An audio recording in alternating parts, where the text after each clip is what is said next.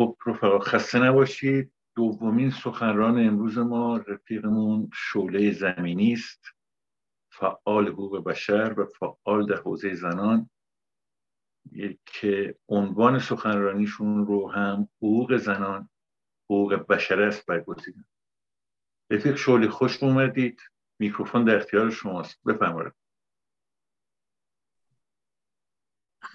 خب، من دوباره سلام می‌کنم به همه عزیزان. در حقیقت خیلی سخته در چنین روزهایی که جوانهای ما مردم ما در ایران به این شدت حقوق بشرشون داره نقض میشه و از اولین حق بشریشون که حق زندگی هست داره ازشون گرفته میشه.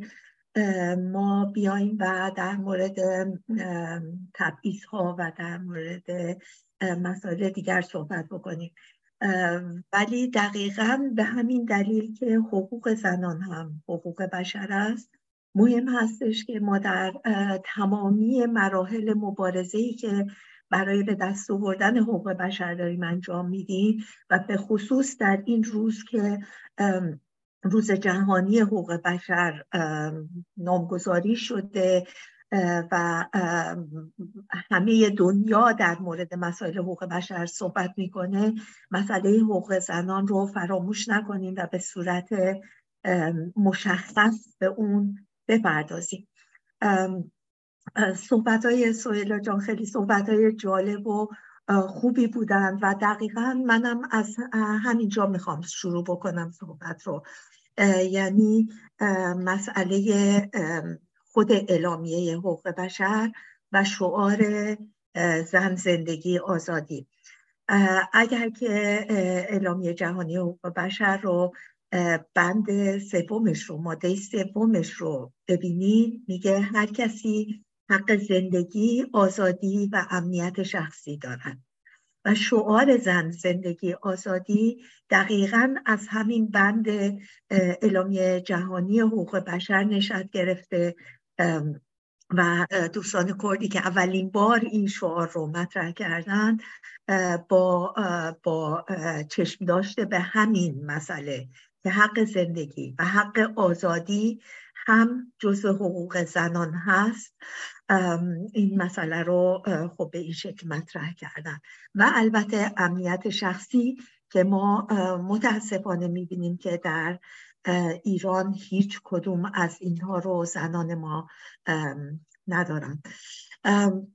اگر که خود اعلامیه جهانی حقوق بشر رو از ابتدا بند به بند بخونیم و بیایم پایین در حقیقت از همون بند اولش که ماده اول میگه تمام افراد بشر آزاد به دنیا میان و از لحاظ حیثیت و حقوق با هم برابرند همونجا اولین بندش در مورد زنان در ایران به شدت نقض میشه.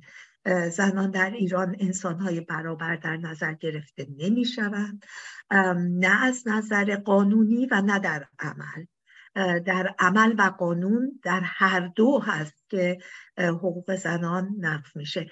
در بسیاری از کشورهای جهان شرایط البته در سالهای گذشته یک کمی بازگشت رو به عقب داشته به دلیل قدرت گرفتن پوپولیستا و راستا در حکومت ها ولی در کلیت در جهت بهبود وضعیت زنان بوده و قوانینی که در کشورها وجود داره اکثرا بسیار جلوتر از وضعیتی هست که در جامعه حاکمه. یعنی اینکه مثلا قانون برای خشونت علیه زنان وجود داره قانون برای قتلای ناموسی وجود داره قانون برای برابری وجود داره. اکثر کشورهای جهان کنوانسیون رفع انواع تبعیض علیه زنان رو تصویب کردند. قوانینشون رو بر مبنای, قوان... بر مبنای اون کنوانسیون تغییر دادند و در این جهت حرکت می‌کنن. در ایران ما متاسفانه سیستم و وضعیت برعکسه. یعنی اینکه ما مواجه هستیم با مردمی که از نظر فرهنگی فکری و بخشن از نظر رعایت وضعیت زنان از حکومتشون خیلی جلوتر هستن. من می‌دونم که بسیاری از کسانی که روی وضعیت برابری زنان و روی تبعیض علیه زنان و روی خشونت علیه زنان کار می‌کنن در داخل ایران. آنچنان روی این مسئله اهمیت های مسائل رو مطرح کردن در ورکشاپ های مختلفی که داشتن و به خاطرش دستگیر شدن و محکوم شدن به زندان های طویل مدت. به خاطر صحبت هایی که در اینترنت مطرح کردن صفحه و هایی که فعالین زنان راه اندازی کردن و در رابطه با این مسائل صحبت کردن فرهنگ بخشی از جامعه رو تونستن تغییر بدن به خصوص جوانهایی که سعی می‌کنن در حقیقت موتور تغییرات هستن.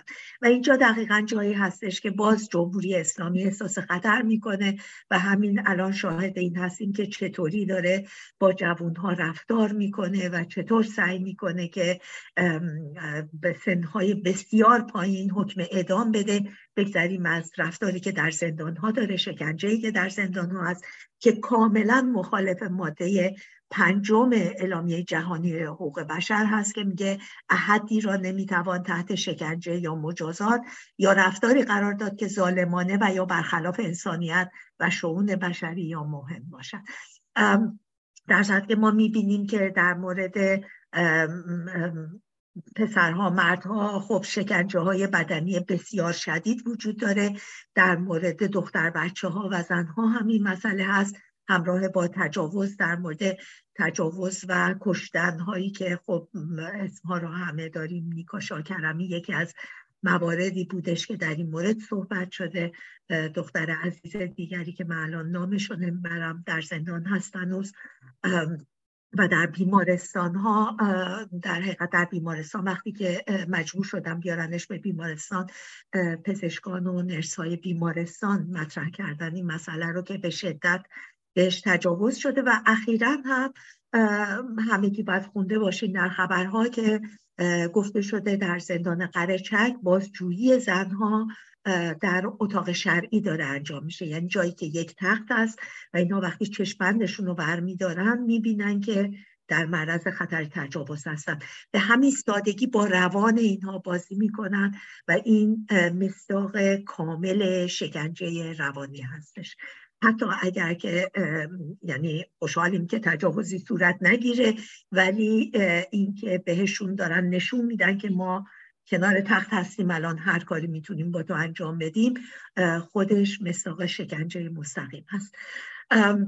و این مسئله خب الان وضعیت وضعیتی هستش که بسیار سخته بسیار شرایط وحشتناکی هست. ولی من می‌خوام برگردم الان از وضعیت داخل ایران به وضعیت بین المللی یعنی اینکه ما الان در شرایطی هستیم که جمهوری اسلامی عضو به عنوان عضو کمیسیون وضعیت زنان کمیسیونی که در ایران به اسم کمیسیون مقام زن معروف است. به عضویت اون انتخاب شده و متاسفانه در وضعیتی هستش که در مورد زنان در تمام دنیا بتونه تصمیم گیری بکنه. و خوشبختانه در حال حاضر با توجه به وضعیتی که داخل ایران هست و این بیشرمی که حکومت و عمال اون دارن انجام میدن و در حقیقت تمام کارهایی که سالها زیر میز انجام می‌دادن الان در معرض دید همه هستش در معرض دید جامعه جهانی هستش. نتیجهش این شده که یک قطنامه ای داره میادش روز چهاردهم دسامبر در موردش تصمیم گیری میشه و ما امید بسیار زیاد داریم که این قطنامه تصویب بشه و جمهوری اسلامی از مقام تصمیم گیری در کمیسیون مقام زن هست بشه. و این امکان براش دیگه وجود نداشته باشه. و از طرف دیگه همین خب می‌دونیم که به شکل دوره‌ای در جاهای مختلف جمهوری اسلامی بررسی میشه و در حال حاضر در شرایطی هستش که وضعیت بررسی اون در کمیته حقوق بشر هست. یعنی کمیته میثاق بین المللی حقوق مدنی سیاسی.